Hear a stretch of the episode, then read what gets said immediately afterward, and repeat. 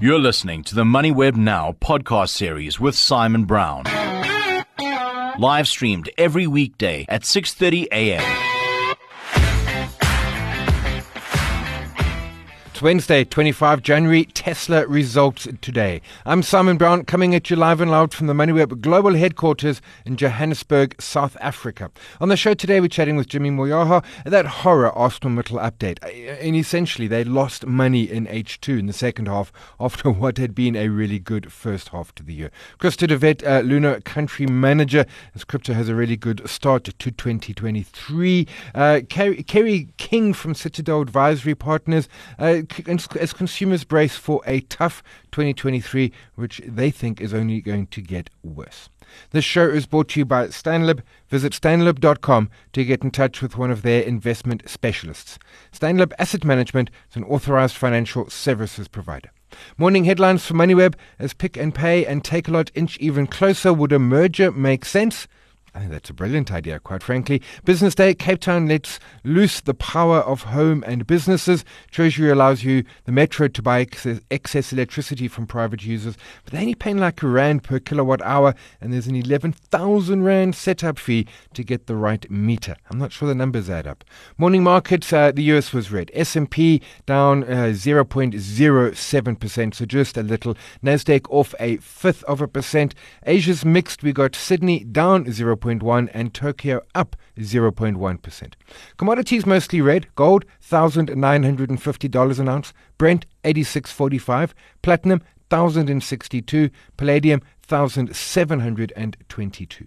Rand trading at 1712 against the dollar. Bitcoin uh, 22,600. Tencent still not trading. It'll be back tomorrow. Top 40 opening call down 150 points for a 0.2% red opening.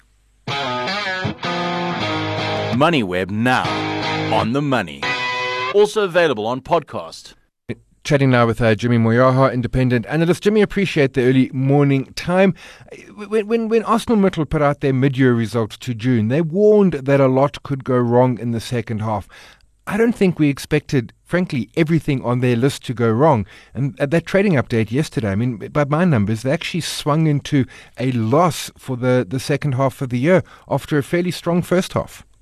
Yeah, morning, Simon. Um, I mean, yeah, I, I think the, as you said, I mean, we anticipated that things could go wrong, and a couple of things could go wrong. Mm-hmm but it does seem like absolutely everything went sideways, and that's that's never that's never a comfort uh, thing. But I mean, they they also outlined in their update that there were a couple of factors that were beyond their control. So the the increase in um, ex- import prices on the coal side, the fact that um, the demand for coal actually affected their uh, ability to move steel yeah, via road and, and via trucks and all of that. Mm. I mean, that was quite that was quite a shocking um, thing. But I mean, it, it does make sense. I mean, the uh, truck drivers and delivery drivers probably get more um, per ton of coal than they do of steel, and they can do sort of more trips and that sort of thing. But I think overall, the the consensus here is that um, they they had anticipated that they'd do fairly well, not as good as the first half, but mm. they didn't anticipate it would be this bad. And, and, the market saw that. The market saw that. The share price was down well over 10% um, at some point in trading yesterday, closed uh, down over, I think, 11.5% yesterday. Um, so the market definitely responded to that. And that's even before we actually have the official results. I mean, we know that the, there's going to be a, a, results presentation around the 9th of Feb with, with all the results coming out and everything. But even before that, the market didn't care too much about this decarbonization roadmap that they alluded to. It was all about the performance, and the performance was less than impressive. Is there, I mean, considering, and to the point, I mean, literally everything that they flagged could happen went wrong does that make opportunity, or is that really just for the very, very brave, uh, which I am not?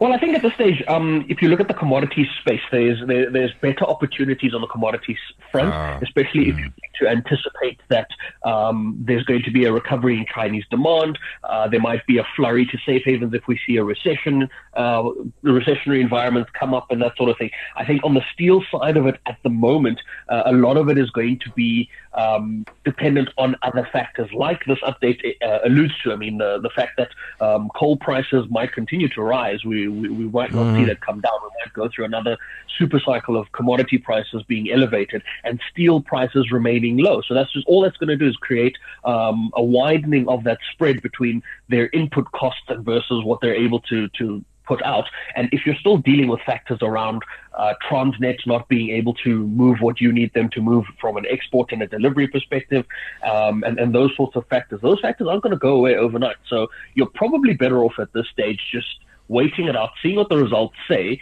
and seeing if the outlook on the steel side of things is actually going to um, really increase significantly. I mean, locally, the domestic economy we know that they're not going to get infrastructure support and development from the government. Um, that's going to be another drag to whatever their plans are, if there are plans there on the construction side of uh, or in the, in the construction space. So I think at the moment you're probably going to get your, your returns a little uh, higher up in markets like the oil side and the gold side. So yeah, yeah. Probably worth having a look there. Yeah, I take your point on that, and, and, I'm looking at the coal chart, and it is still sort of at those absolute record levels. So yeah, maybe uh, we'll leave it alone, and there's better options out there. Uh, Jimmy Moyaha, independent analyst, always appreciate the early morning insight, and that's our poll today on LinkedIn, uh, uh LinkedIn and Twitter. An awesome little update. I mean, uh, the horror update. Is, do you think there's value there? I mean, yeah, maybe the China reopening, but I think Jimmy put it quite well. Uh, 2023 could be worse. There's certainly better out there. Have your vote, have your say, LinkedIn and Twitter. Your money gives a damn. If it could protest and sign petitions, your money would. But your money can do more than that. When you invest in Stanlib's Infrastructure Investment Fund, beyond getting solid returns, you are helping to build a more sustainable future through job creation and positive economic growth. Damn right you are. Invest for more impact at stanlib.com forward slash more. Stanlib Asset Management is an authorized financial services provider. MoneyWeb now on the money. Chatting now with uh, Christo de Wet, Luno Country Manager, talking crypto. Uh, Christo, appreciate the early morning time. Before we get into actual cryptos, uh, a lot of folks have been asking me around uh, Genesis and the bankruptcy there. As I understand the situation, uh, Digital Currency Group holds stake in Luno, holds stake in Genesis, but that, to my knowledge, means no impact, no contagion to Luno whatsoever. Morning, Simon. Yes, you're absolutely correct.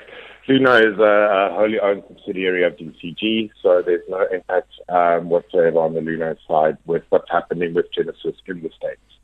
So let's move to, to, to crypto. And, and I mean, it, it, we, have almost kind of seen this picture before where, where we get massively elevated levels. And I'm thinking the first time it, it, it ran through uh, uh, 20,000 um, and everyone gets excited. And then, of course, there's the, the sort of almost, I want to say, inevitable massive retracement. And the retracements are huge. But folks are back again. I mean, that was back in late 2017. There seems to be renewed interest again. And, and this is almost the cyclical nature that, that, that crypto broadly and Bitcoin particularly goes through.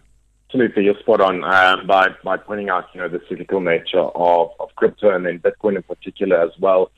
I think an important factor to note here is, you know, I think if we look back at 2022, it was an absolutely brutal year for cryptocurrencies. Yeah. Um, you know, we, um, I think, experiencing the coldest winter um, on record in terms of the crypto market. Um, what is, op- uh, you know, if we, we know some some optimism there. This year started with the price rallying uh, quite a bit. Um, you know, with levels last seen in August 2022.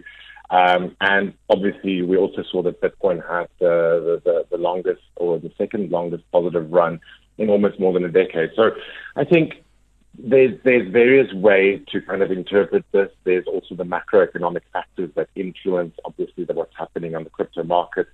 Um, I think it's too early to say whether this renewed optimism, you know, is here to stay. Um, and, and if this price rally is something that we can look forward to.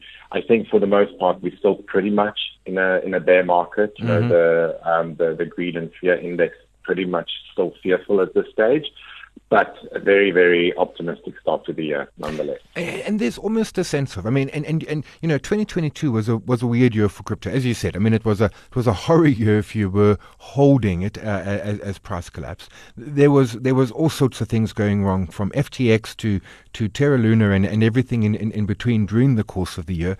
That was all the bad stuff. But on the good side, I mean, locally we got the FSCA uh, stepping up, and, and, and, and we've got you know just this week the Advertising Standards Authority uh, uh, laying down some rules.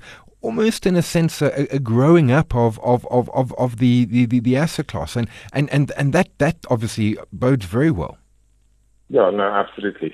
I think um, you know you you hit the, the nail on the head there. The price action is just one facet or one dimension of the crypto industry. Um, when we look at the broader spectrum of things like regulation um, that's coming in, that also has a very serious role to play. Um, what we saw over the last year, you know, we, we saw a lot of players who not, you know, abide by the rules, who, who not transparent. Um, and that's where regulation comes into play to help protect the industry, but more so protect consumers. Um, and I mean, at Luno as well, when, when, when the news came out that uh, crypto is now a regulated product, um, and that crypto is also an, or Luno is, a, is, an accountable institution, you know, we welcome the news because at the end of the day, that just means that we, we put our, our customers' um, safety and their funds' safety, uh, you know, we prioritize that. Um, I mean, also with, with news just out on, on Monday with the Advertising mm. Regulatory Board also now applying those rules to the crypto industry is something that we work with the Advertising Board um, uh, with together to, to obviously bring forth that kind of monitoring because we want to uh, just make it clear to consumers that they know exactly, you know, what are the risks of investing in crypto. We want transparent and responsible investing, and also we want to make sure that, you know, we also play the role of the guardian for uh, for consumers, so that you know that they're not scammed by rogue players. A, last question. Uh, you know, we were talking Bitcoin, and, and when we think crypto, I think most of us think Bitcoin. Obviously, there's there's a there's a I mean, there's a giant universe, but there's sort of that that more top tier universe. Um, and, and and looking at your website, I mean, you've got lots of them on there. There's Ether, there's USDC, and and and and, and others. Is it still? I mean, from from from what you're seeing, uh, is it still all about Bitcoin, or are those other coins sort of maybe picking up in, in, in popularity?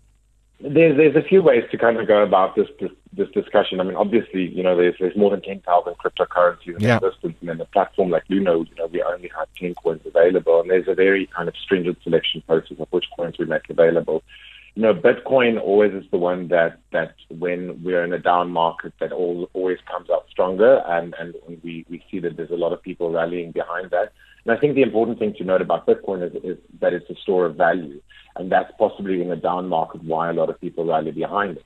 But then the other, other cryptocurrencies or the altcoins, as we refer to it, any cryptocurrency that's not Bitcoin, um, you know, they're more utility based. And, and it's very interesting to keep an eye on. There's still a lot of utility developing in this, you know, all developing industry.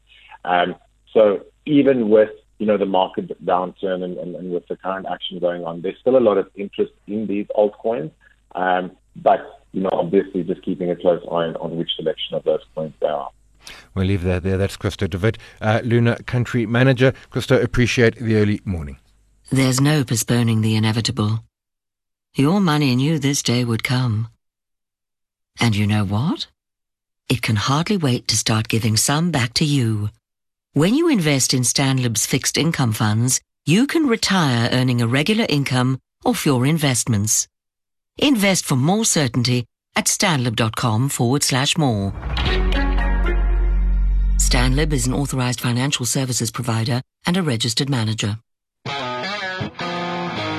MoneyWeb now on the money.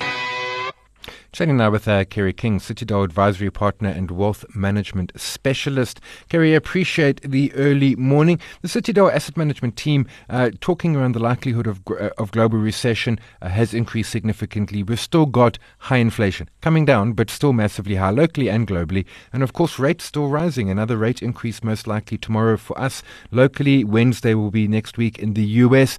This is going to be another tough year for, for consumers, but potentially tougher than, than, than last year because we're starting in a, a tough base already. Yes, good morning, Simon, and good morning to your listeners.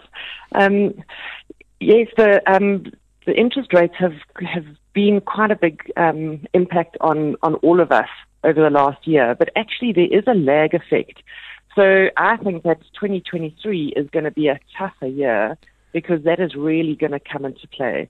So uh, the liquidity squeeze is going to be real for all of us, and I think most of us have already started feeling it um, as we go and buy, do our shopping from day to day. yeah, do our shopping, uh, buy our eggs that seem to have graduated with an MBA from UCT for the price we're paying. Uh, it, it's also, I mean, you mentioned that liquidity squeeze. I mean, part of it is is around debt, and, and, and I know this is easy for, for you and I to, to say in the early morning radio, but but it really is, you know, pay off what debt you have got if you can as fast as possible, and avoid new debt because debt is, is, is massively expensive at this point, and it's not going to get cheap anytime soon.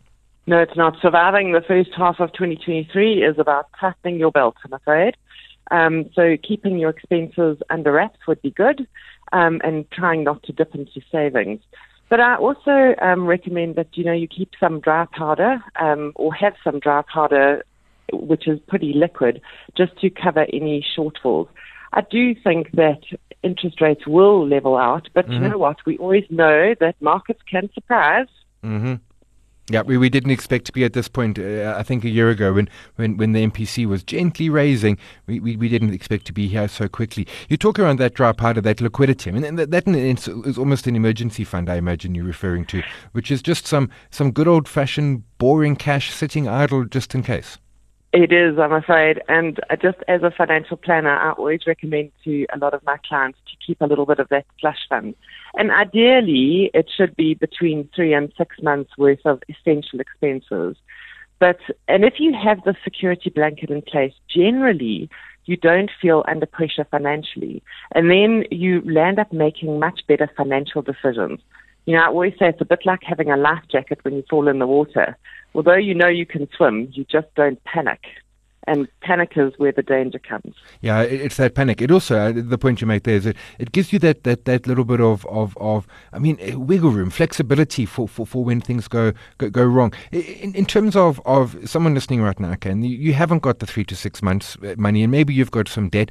Do you prioritize some debt or do you prioritize some, some uh, uh, uh, building up some, some, some liquidity, some slush fund? No, I would definitely prioritize debt. You know, with the rising interest rates, um, debt is just getting more and more expensive.